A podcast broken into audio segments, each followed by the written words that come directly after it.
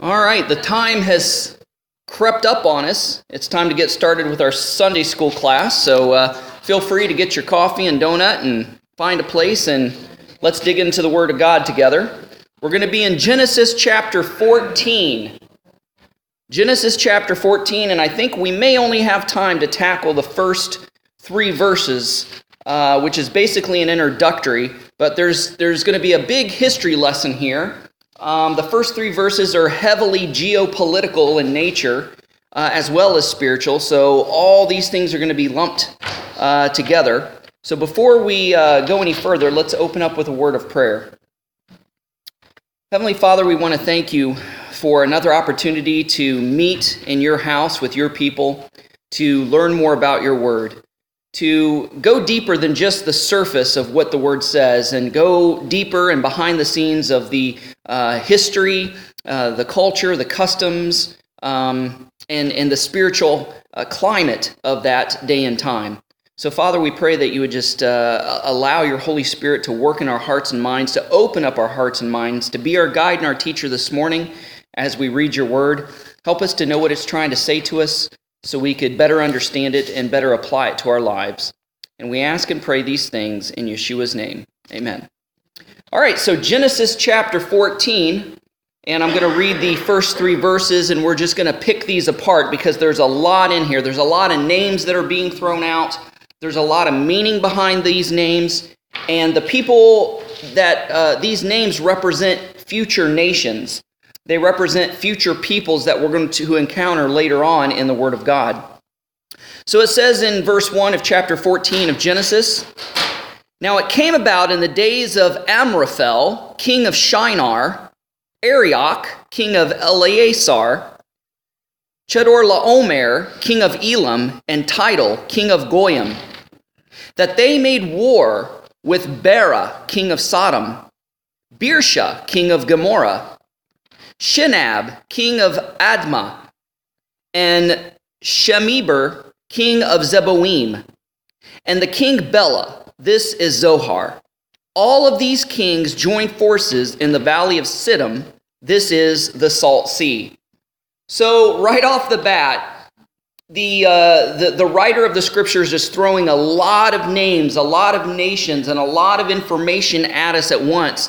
And if you don't know uh, what's behind the scenes of those, it, it could become easily confusing, especially names that we're not uh, uh, so good at pronouncing. We can say names like Fred and George and Tim and Barb and Susan, but when you get to Chedorlaomer, that's a mouthful. And sometimes we butcher those names because we're not used to the uh, phonetic languages.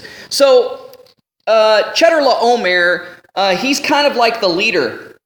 He's kind of like heading up this one army. So, you're going to have two armies that are going to be fighting and, and, and combating each other in this passage. You've got Team Chedorlaomer, Omer, which is made up of Chedorlaomer, Omer, Amraphel, Arioch, and Tidal. These four kings are teaming up in an alliance against Team Bera. Now, Bera has on his side uh, Birsha, uh, Shinab, Shemeber, and Bela. So you have uh, these four, uh, four kings against five. And uh, Team Bera is rebelling and uh, rebelling against and refusing the vassalhood and paying tribute to Team Chedorlaomer. So that's why you have this rift and you have this battle that's about to take place. Uh, Team Bera, made up of Birsha, Shinab, uh, Shemeber, and Bela, they were tired of the oppression and the rulership of uh, Chedorlaomer and his alliance against them. They were having to pay heavy taxes, heavy tribute, and they were just tired of being oppressed. They wanted to be their own alliance, they wanted to be their own nation. So they decided to stop paying these taxes and stop paying these tribute and uh, um, stop obeying uh, Chedorlaomer and all of his alliance, and they wanted to break off on their own. Well, Team Chedorlaomer seen this as kind of a slap in the face, and they're like, no, we conquered you. You are our vassal. so you're going to have to do what we say. And we're not going to let you get away with this. So we're going to go to war with you. Because if you had uh, one nation that was conquered breaking away from that conquering nation, it would make that conquering nation look weak. and uh, looked like they didn't have control over the people. So it was their reputation uh, that was at stake because if word got out that Bera uh, broke away from Chedorlaomer, Omer, uh, then the other nations that were subject to Chedorlaomer would think, well, if they did it, we can do it too. If they successfully broke away, then we can do it too because we don't want to pay this tribute. We want to keep our money, we want to keep our resources. So there was a lot at stake here for Team Chedorlaomer.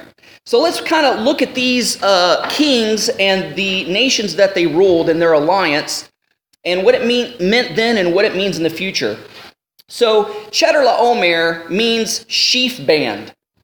That's what his name means. Now there is a there is a feast uh, that's called the Counting of the Omer, and it takes place from um, I believe it takes place from Passover to Pentecost. There's 50 days uh, between that period. So you're counting the Omer, you're counting the sheaves. It's an agricultural time.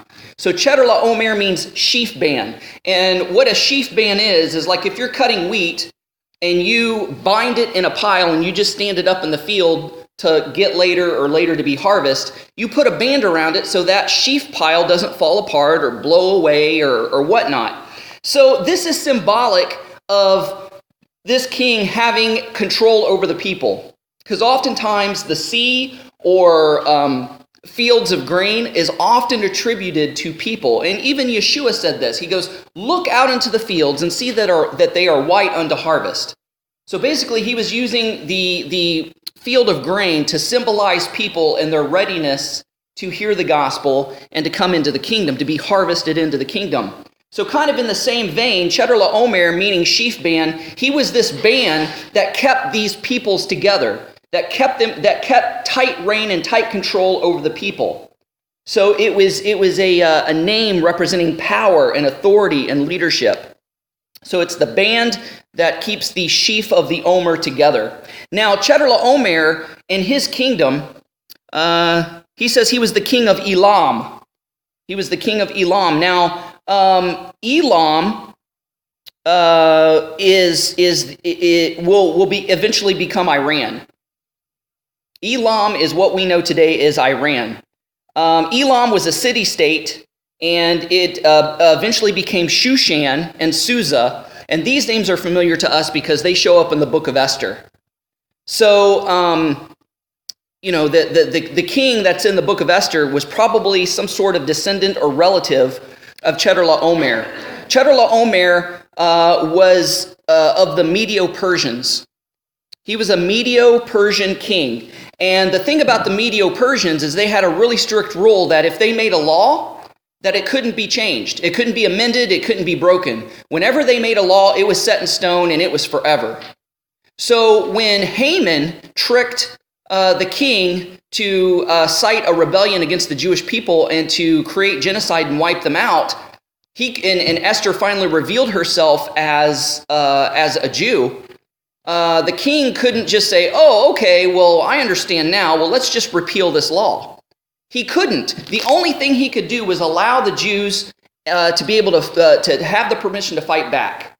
The only thing he could do was possibly arm them, give them permission to fight back, because regardless, the law was made, they were going to die and be slaughtered on a certain day. So the king said, Well, I can't change the law. You can't change the law of the Medes and the Persians. So you know, what I'll do is, is give you permission to fight back. And, um, you know, the Lord was with them and helped them.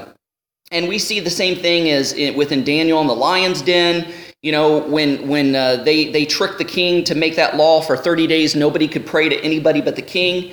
Well, Daniel didn't change his habit. He, every day, three times a day, he faced east towards Jerusalem and prayed to the one true God of Israel. Well, he got caught got caught red-handed during this 30-day period where you were only to pray to the king. So, regretfully, the king had to, you know, throw him in the lion's den and hope for the best. He couldn't change that law. So this is who Chedorlaomer Omer is. He uh, he is the king of the the Medes and the Persians. And uh, Elam, where uh, he ruled, eventually became what we know as Iran. So you move on. Uh, you have um, you have Ellasar. Uh, Ellasar, uh, he eventually became the uh, Greece. He eventually became the Greece, uh, the nation of Greece. Uh, there's also some kind of relations to Assyria there. Uh, so you have um, the uh, Arioch, king of Ellasar. So Ellasar is, is Greece. Arioch was the king, and his name means lion-like. lion like. And uh, Arioch was of the people of the Aegeans. He was an Aegean king, meaning lion like. And he ruled what would eventually become Greece or related to Greece. Uh, there's also some ties to Assyria there as well. Now, the very first one named is uh, king of Shinar. Now, you probably won't believe who this is. Amraphel, king of Shinar. Shinar, if you remember, was the plain that the Tower of Babel was built on. The plains of Shinar. The people came together as one and uh, attempted to build the Tower of Babel. The languages were confused, and Nimrod was disposed as the king. Now, back in the day, if you wanted to change, if you wanted a fresh start and you wanted a clean slate, you basically changed your name and you created yourself into someone else. Because your name carried the reputation of your past and carried the reputation of your past reign. He didn't want to be called Nimrod anymore because Nimrod meant failure. Nimrod meant rebellion against God. Nimrod meant that he had failed and everybody would remember Babel in connection with him. And so he wanted to create a new persona, wanted to become a new person. So his name uh, was uh, uh, Amraphel. Amraphel, which means powerful or destroyer of people which relates back to his name Nimrod. Nimrod means rebellion against God, but it says Nimrod was like a mighty hunter before the Lord.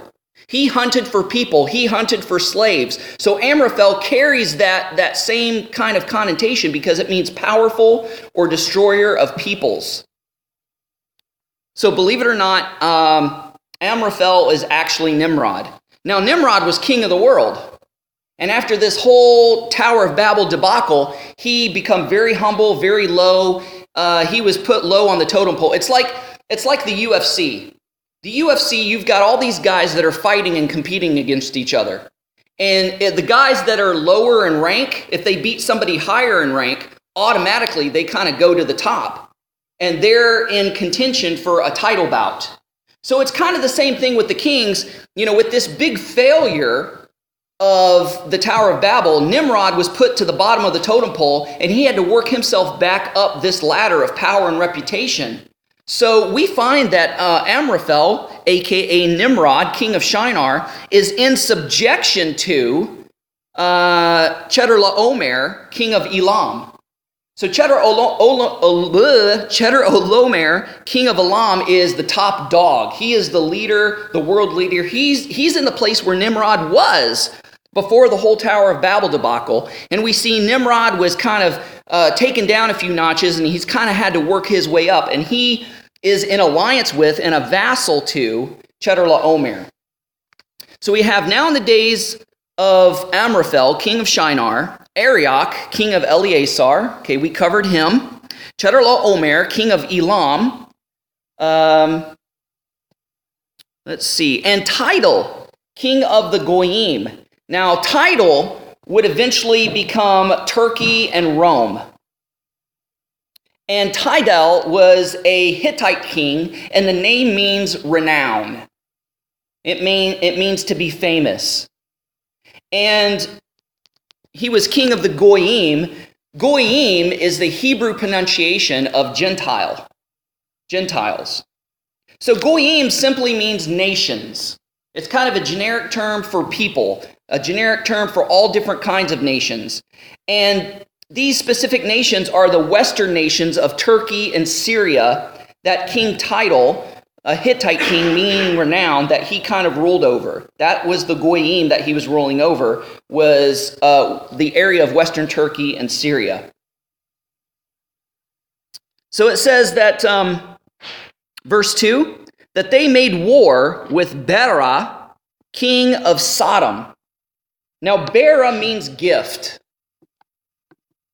And indeed, Bera thought he was God's gift to everybody and everything. Because remember how generous he tried to be with Abraham after the battle? You know, and, and uh, Abraham says, I'm not taking anything from you. I'm not taking any gifts from you because if I do in the future, you're going to say, I'm the one who made Abraham rich. So I'm not taking anything from you. So Bera, king of Sodom, it means, uh, his name means gift. Now, of course, Sodom, we have that in our own English language, and it has been on the law books. There's laws against sodomy. Sodomy has become synonymous with homosexuality. And uh, so that's, that's what Sodom is known for. So Sodom and Gomorrah is had become known for anything that was uh, sexual perversion, sexual deviance, or sexually immoral. And the word Gomorrah means submersion. It means submersion. So it's almost as if the people of Gomorrah were submerged in this sexually immoral lifestyle. Now, Gomorrah's king was Birsha, meaning thick. It could have meant that he was thick headed, which I think he was because he was in rebellion against God. His people were in rebellion against God. Their lands were eventually destroyed. But it also probably meant that he was fat because a lot of kings, they were fat. Remember uh, in the book of Judges, uh, where one of the kings that, uh, that was in charge was, uh, he was a fat man, um. Eglah was a very fat man, right? And then you had uh, the judge. Let me see if I can find him and remember his name here. I like to call it the story of Lefty killed Fatty. That's what I like to call that story. Lefty killed Fatty, because you had this left handed judge uh, who was against this fat king that took over their nation.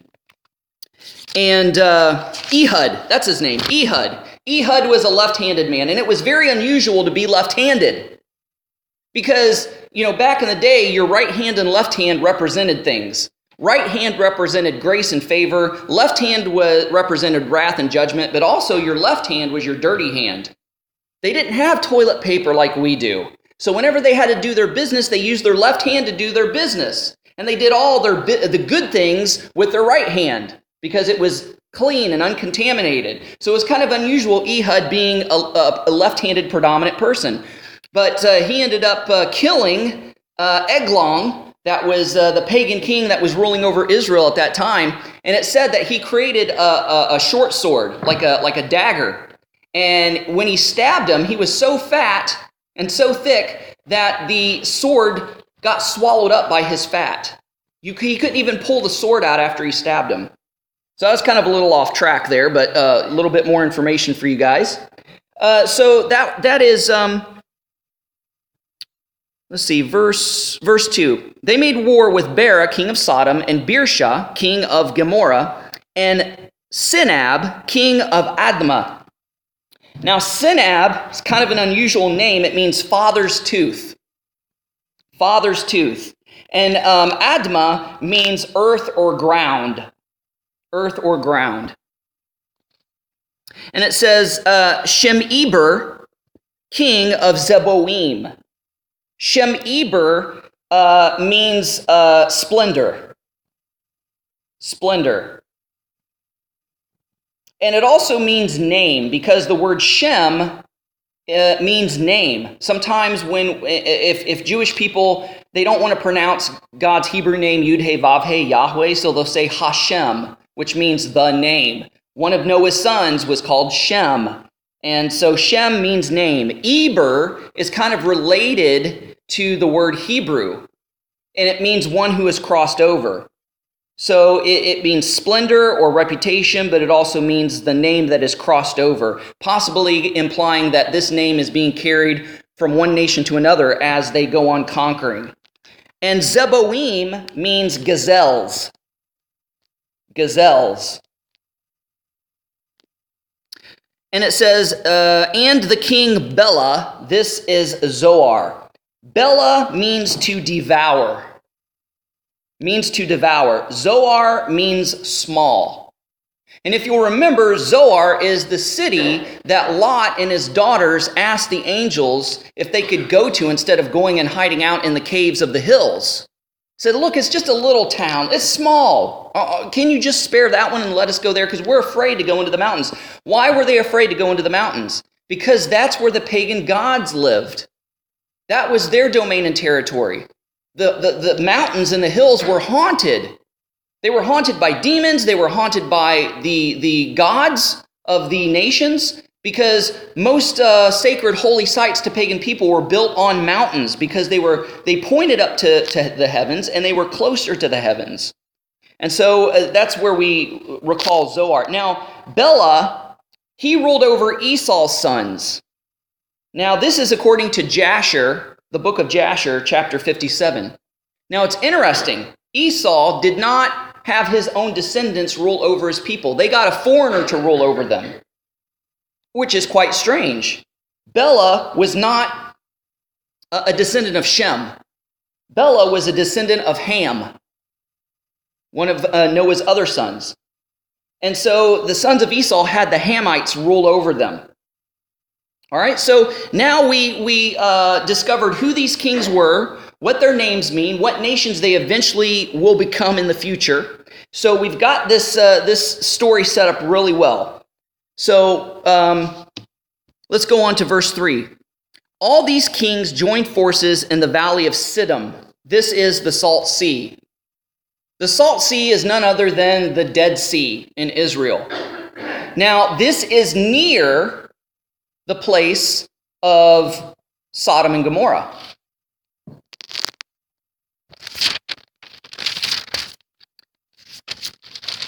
All right, let's see. This is, this is the place near Sodom and Gomorrah. And it's the Salt Sea. Now, what happened when Sodom and Gomorrah was destroyed? It says that, that God rained fire and brimstone, sulfur, upon, uh, upon Sodom and Gomorrah and totally destroyed it. And uh, so uh, a lot of people believe that, that um, the Dead Sea or the Salt Sea was kind of a result or one of the consequences of this uh, Sodom and Gomorrah. That when God rained down fire and sulfur, it created, it, it landed, part of it landed in the Dead Sea or the Salt Sea and caused a deluge into the area of the plain of Sodom and Gomorrah. And, you know, it became a, a land, a salt based land where nothing can grow. So let's see. All these kings joined forces in the valley of Siddim, that is the, that is the Salt Sea. Verse 4 For 12 years they had served Chedorlaomer, but in the 13th year they rebelled, and we already discussed that. In the 14th year, uh, Chedorlaomer came with the kings who were with him, and they defeated the Rephaim. Who are the Rephaim? Yeah, good job, guys. The Rephaim are the giants the Rephaim. And the Rephaim is kind of a, a nod to these giants' ancestors. Because, because Repha, means the dead. So the Rephaim were a people who, who venerated their ancestors and venerated the dead. And these dead ancestors were the Nephilim from the flood. They were the giants from the flood. And so these Rephaim were also giants because the Bible says they were giants in the days of Noah and afterward. So they venerated their giant dead ancestors. Now, these spirits of these giant dead ancestors of the Nephilim are what we call today demons. They are daemon in the Greek, meaning a unclean or familiar spirit. A lot of people think that demons are fallen angels. Mm-mm, two totally different things. The fallen angels are still respected. Though they have rebelled, though they have fallen, they still have power. Therefore, they are respected. And in the scriptures, a fallen angel is still an angel. Remember when Michael was disputing over the body of Moses in the letter of Jude? He said that he wouldn't speak against, you know, he wouldn't speak against Satan. And Satan is a fallen angel. He wouldn't say anything against him because he still respected him because he had power. And so he said, May the Lord rebuke you. He didn't say, I rebuke you or I command you. He said, May the Lord rebuke you. So, fallen angels are still called angels in the scripture, but they are rebellious, they are fallen. Demons are called familiar spirits or unclean spirits. And so, when the giants were killed in the flood, their bodies died, but their spirits still lived on. There's no place for them in eternity. There's no place for them until the judgment day. They couldn't go to heaven, they couldn't go to hell because they were not fully human and they were not fully angelic. So they are doomed to roam the earth until judgment day. So they are, uh, they are what we call demons today. These are the disembodied spirits of the Nephilim, the disembodied spirits of the giants. Now, when some of the, the, fallen angels that had rebelled against God and cohabitated with women to create these Nephilim, the vast majority of them were locked away in the abyss, or Tartarus in the Greek. And we find that in the book of Jude and also in Peter's letters about those the angels who left their first estate and they rebelled against God. They were locked up. So they are considered the old gods because when they fell, and as fallen angels, they took on the persona of these false gods. So once they were locked away, they really had no more power and influence. So it was their their descendants, their their um, progeny, which, in other words, is these Nephilim, these these demons. Now these demons are the new gods. These demons started taking on the name and the reputation of these gods who are locked away for Judgment Day in the abyss or in Tartarus. Uh, so that's just kind of another background thing. It's still a little off track, but still relevant. So it says, uh, we're back at verse 5. In the 14th year, Chedorlaomer came with the kings who were with him, and they defeated the Reph- Rephaim and Ashtaroth Kiranim. All right. And then it goes on to say, the Zuzim and Ham. Now, you notice that these giant clans, they don't come from Japheth.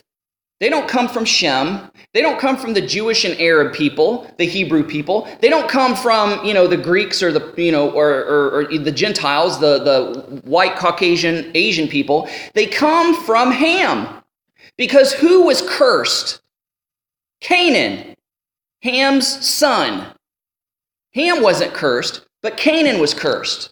So it might be an illusion, too, that he was cursed because even though the giants were wiped out, and it says in Genesis that Noah was pure. In other words, Noah was genetically pure. His sons were genetically pure. We're not guaranteed that his sons' wives were genetically pure. So there is a theory that the reason it says that they were giants in those days and afterwards is there is a theory that maybe uh, Ham's wife carried that latent Nephilim gene. Because the giants in Noah's day uh, were like 20, 30 feet tall. And the giants that are after the flood, they were smaller. They were nine feet tall, 10 feet tall, 15 feet tall. They didn't come near the height of the giants before the flood.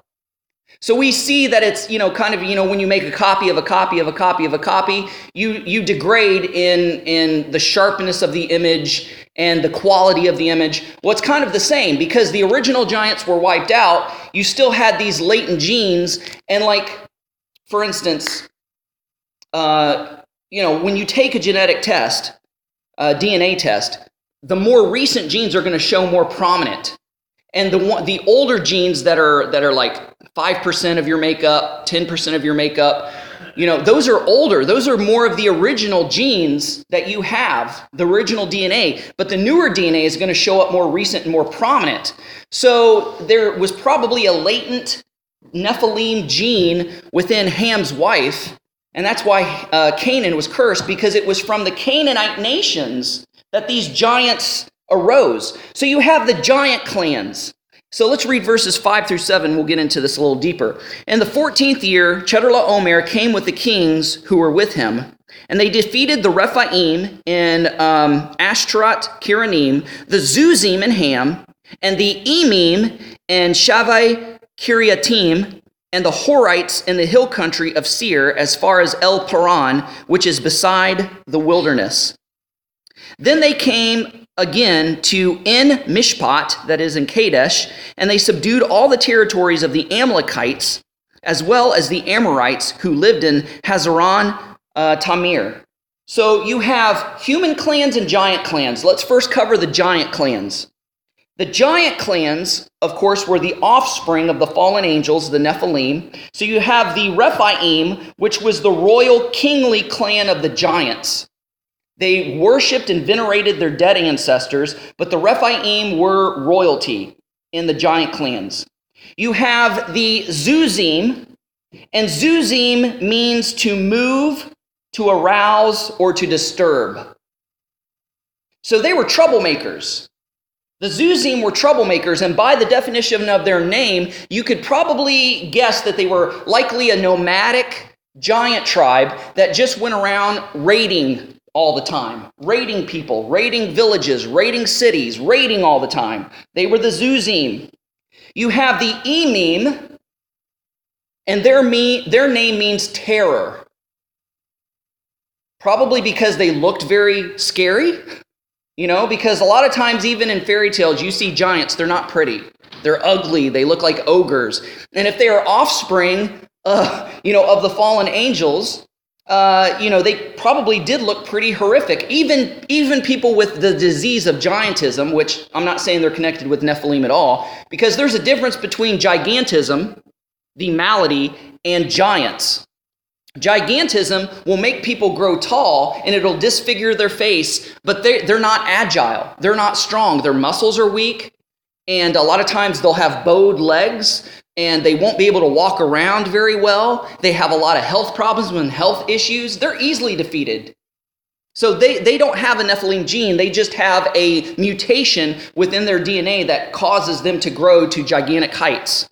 But they're not part of the giants. The giants uh, that are in the Bible, they were fast, they were swift, they were healthy, they were strong, they were hard to beat, they were hard to defeat. Think of Goliath. You know, nobody wanted to take on Goliath. They were terrified of him because he was a, a, warrior since his birth. That is what Saul said. But David was brave enough to do it because he said, It's not me that's going to defeat him, it's God that's going to defeat him. So, just, you know, we still have giants today, but I don't think that they're related at all to the Nephilim.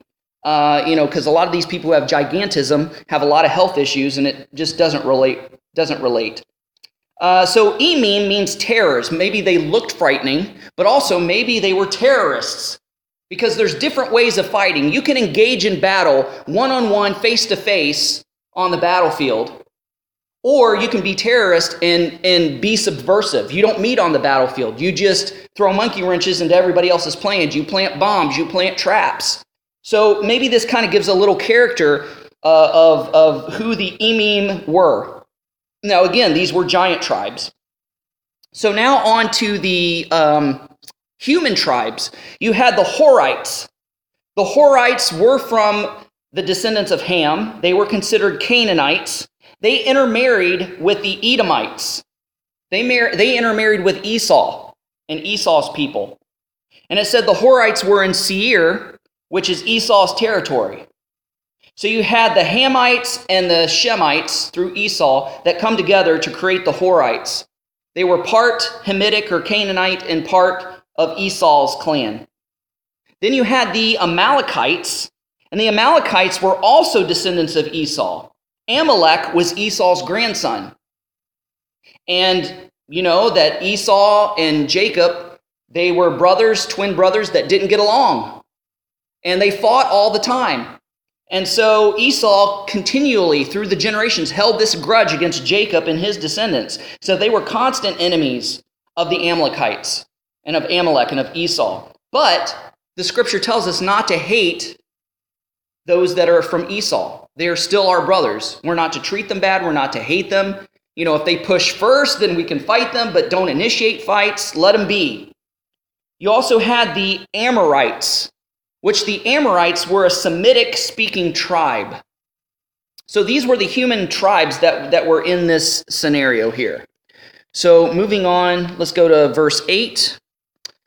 The king of Sodom, the king of Gomorrah, the king of Admah, the king of Zeboim, the king of Bela, this is Zoar, went out and lined themselves up for battle with them in the valley of Siddim against Chedorlaomer, king of Elam, titled king of Goyim, Amraphel, king of Shinar, and Arioch, king of Ellasar. Four kings against five. Now the valley of Siddim was full of tar pits. And the kings of Sodom and Gomorrah fled. They fell into them, and those who remained fled into the hills. So obviously, those kings of Sodom and Gomorrah weren't familiar with the terrain that they were fighting in. They probably weren't familiar with where the tar pits were, what tar pits could do, and so they fell into them, those that didn't escape to the hills. Uh, verse 11 So they took all of Sodom and Gomorrah's possessions and their food and left. They also took Lot, Abram's nephew, and his possessions, and they left as he was living in Sodom. So you remember last week we talked about Lot, who wasn't backslidden, he was righteous, he had good intentions. He was wanting to judicially uh, change Sodom and Gomorrah by becoming a judge and leader in that city. And the scriptures tell us that his heart was pained by the immorality of Sodom. So uh, they were kind of like uh, caught in the uh, crossfire, in the crosshairs, innocent bystanders and collateral damage in this war against the four kings against the five. And so Lot, in this battle, in this war, was taken uh, captive and hostage. And we see that Abram uh, eventually gets wind of this. Okay, so so um, so verse 10 through 12 tells us about the battle which we just read. Moving on to verse 13. Then a survivor came and told Abram, the Hebrew. Hebrew means one who has crossed over, because remember, he crossed over into the Canaan land, and when he crossed over, God said, I'm going to give this to you. Who was dwelling by the, the large trees belonging to Mamre, which remember, Mamre means fatness. It's kind of related to milk, sustenance, the, the mammary glands, if you will. Of Mamre, the Amorite. And again, if you remember, we just said that the Amorites were Semitic speaking peoples. So the Amorites and, and Abram spoke the same language. There was no language barrier there. The brother of Eshcol, and remember the valley of Eshcol is where the spies end up finding those large, large grapes. So you'll remember that name from that account. And the brother of Aner, uh, they were Abram's allies. So, if you remember, a lot of times when we read the Bible, we just think that Abram was just a, a, family man. You know, he had some servants, but that was about it. But if you remember last week, I told you that Abram was almost like a king in his own right. He was a nomad, yes, but he had a great amount of people. And we see later he had uh, how many people uh, fighting on his side? You know, he it gives a number here, and we'll get into that. But he had a number of people that were trained for war within his little small nomadic kingdom that went out to rescue Lot. So uh, it says, huh? Yeah, 318. So Abram had 318 trained men, his own personal army. Now, if you were just a family guy and just a nomad, simple nomad, why would you need an army? You wouldn't have an army. Only kings and nations have armies. Uh, sure, you're going to have some people that will kind of keep watch and kind of protect the clan or protect the people, but this was a legit army here. They were trained. So uh, Abraham was kind of a small king in and of himself, and as a result, uh, the people around him realized that Abram was rising up in power, in possessions, in wealth, in authority, in control of the land. So they wanted to be Abram's friends and be his allies. So you have, it says, um, then the survivors came and told Abram, the Hebrew, who was dwelling by the large tree belonging to Mamre the Amorite, the brother of Eshcol and the brother of Anar. So Eshcol and Anar, they were Abram's allies. So they too had small kingdoms that they were that they were controlling small clans nomadic clans that they were uh, controlling so basically you have in one verse you have four kings against five and then here you have three kingdoms against the four and the five right? Because they were kind of outsiders in this battle. They didn't they didn't really have a dog in this fight. The only reason that abram got involved is because his nephew was at stake. And again this was before ishmael and isaac was born. So maybe Abram was possibly thinking if God doesn't give me, like he promised, a descendant, then it's going to go to Lot because he's my nephew and closest relative. He's the closest thing I got to a son.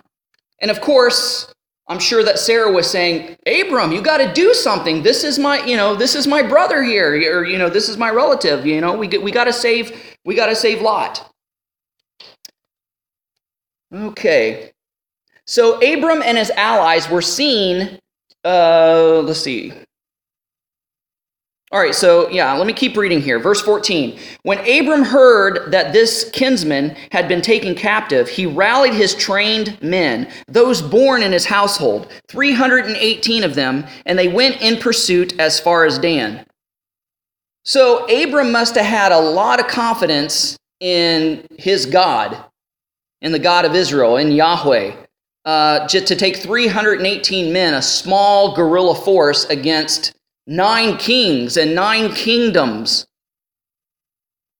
Then he divided his servants against them at night, and he defeated them and pursued them as far as Hovah, which is north of Damascus. He brought back all the possessions and also brought back his kinsman Lot and his possessions, as well as the women and the other people. So, verses 13 to 16 Abram and his allies were seen to team Chedorlaomer and team Bera as tribal clan kings uh, who had servant armies.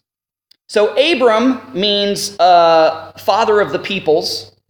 Mamre, as we learned, means fatness, vigor. Eshcol means cluster of grapes, and it reminds us of that story that we're going to read later of the spies uh, spying out the land and finding the uh, cluster of grapes in Eshcol. Anar means waterfall. And so you had 318 uh, uh, servants who were kind of almost like adopted sons. Like Eleazar was to inherit Abram's fortune if Isaac didn't come along. And probably Lot was in contention of this because I think Abram kind of adopted him as a son. So these two guys might have had to split Abram's uh, estate if Ishmael and Isaac wasn't born. So these 318 servants of Abram were kind of like extended family to Abram. All right, mm, we got plenty of time. Moving on to verse 17. Now, after he returned from defeating Chedorlaomer and the kings who were with him, the king of Sodom went out to meet him in the valley of Shaveh, that is the king's valley. So, again, it's pretty amazing. 318 servants, plus Abram and his two allies, stood toe to toe with these nine other kings and nine other kingdoms and were able to rescue Lot and not have any losses or fatalities themselves. That is pretty amazing because these other kings and these other kingdoms were way larger, way bigger, more fortified, more trained in warfare. But we see that Team Bera uh, didn't have the home field advantage because they fell in the tar pits, it talks about. So it says, Now, after the return from defeating Chedorlaomer and the kings who were with him, the king of Sodom went out to meet them in the valley of Shaveh. This is the king's valley. So you had these nine other kings, and now we're specifically talking about, you know, the king of Sodom. They're like, wow, this Abraham guy and his allies stood toe to toe with us and came out on top wow, he, you know, he must have powerful gods on his side. He must be rising up in the ranks. So we want to be his friend. We don't want to be his enemy. So let's schmooze him and, and, and wine and dine him and smooth talk him because we want him on our side. We don't want him against us. He was able to rescue his nephew. So, verse 18 Then Melchizedek, king of Salem, brought out bread and wine. He was the priest of El Elyon. Now, who is Melchizedek? This is a big debate and a big mystery. Huh? He's a priest, right? He's the king of Salem, but he's also a priest of El Elyon. El Elyon means God Most High, the Most High God. He's the top dog. So El Elyon is, is another title for Yahweh, for Abraham's God, for the God that we serve. So it says, then Melchizedek. Melchizedek means king of righteousness. Melchizedek, king of righteousness, king of Salem. Salem is what would uh, uh, in the future become Jerusalem. Salem is still part of the name Jerusalem. Jerusalem, Jerusalem. So uh, Jerusalem means city of peace. So he was the king of righteousness, Melchizedek. He was also the king of Salem, the king of peace. And he brought out bread and wine. He was the priest of El Elyon. He was the priest of God Most High. So, who is this Melchizedek? A lot of people say this Melchizedek, he's a mystery. Nobody knows who he is, nobody knows where he came from. But according to the rabbis and sages in Jewish tradition, this is none other than Noah's son Shem. Because Shem inherited the priesthood out of the three sons of Noah. He was the one who inherited the priesthood. He was the one who, who through prophecy of Genesis 3:15 that the Messiah was going to come through. So uh, that's who it was. It, it, was Shem. Now, this is also, one person can re- represent or allude to someone else. A lot of times you've probably heard and grown up hearing that Melchizedek was a, a Christophany, a, a manifestation of Jesus Christ in pre incarnate form before he was born in the New Testament. And I think that Melchizedek represents Yeshua, but I believe that Melchizedek was actually Shem, uh, Noah's son. And uh, verse verse 19. Okay. Verse 19. He blessed him and said, Blessed be Abram by Elyon, creator of heaven and earth. So we now we know for sure Elyon is Yahweh, that it's, you know, the same God that Abraham serves. And blessed be and blessed be El Elyon, who gave over your enemies into your hands. So the credit for winning the battle is not Abram and his prowess in his 318 army men. It his his uh, the credit is given to God, and he's saying, "I know Abram that you acknowledge that God helped you win this battle." Then Abram gave him a tenth, that is a tithe, of everything. So this is one of the traditions before even the Torah was written or codified that you know anybody that was a priest or served the God Most High out of love and respect and provision for them because their job is to serve God, uh, you were to give them a tenth of what you had, whether it was flocks, herds, food, what have you. Then the king of Sodom, boy, what an arrogant, pompous jerk. The king of Sodom said to Abram, remember his name, the king of Sodom was. Uh, let me see if we can find was Bera, which means gift. So he thought, you know, he was going to win Abram over by giving to him.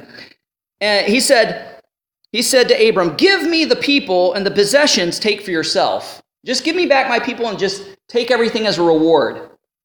But Abram said to the king of Sodom, I raise my hand in oath to Adonai Elyon, the Lord Most High God, creator of heaven and earth, not a thread or even a sandal strap of all that is yours will I take, so that you will not say, I have made Abram rich. Now, the tradition about Sodom and Gomorrah is when somebody came to visit the cities of Sodom and Gomorrah, um, you know, uh, they would treat people badly and then take these people to court when they wanted justice. For instance, you know, somebody would come, and there's one story that talks about uh, somebody from Sodom hitting somebody across the head and causing them to bleed. And they're like, hey, I'm going to sue you. I'm going to take you to court. And they're like, hey, go ahead. So they go to the courts of Sodom. And he's saying, hey, one of your guys just hit me in the head and bloodied my head and gave me this big bump. And the guy in Sodom says, yeah, sure, I did it. But the guy had a demon in him, and I hit his head, and so I actually healed him and cured him. And the judge will say, oh, well, ah, I understand that now. Well, it's, you know, and let the guy go. So they were they were in in habit of turning the tables on people. And so that's why Bera he had some ulterior motive to have Abraham take all his possessions. Abram knew about this, knew about his reputation, and said, No, I'm not playing that game.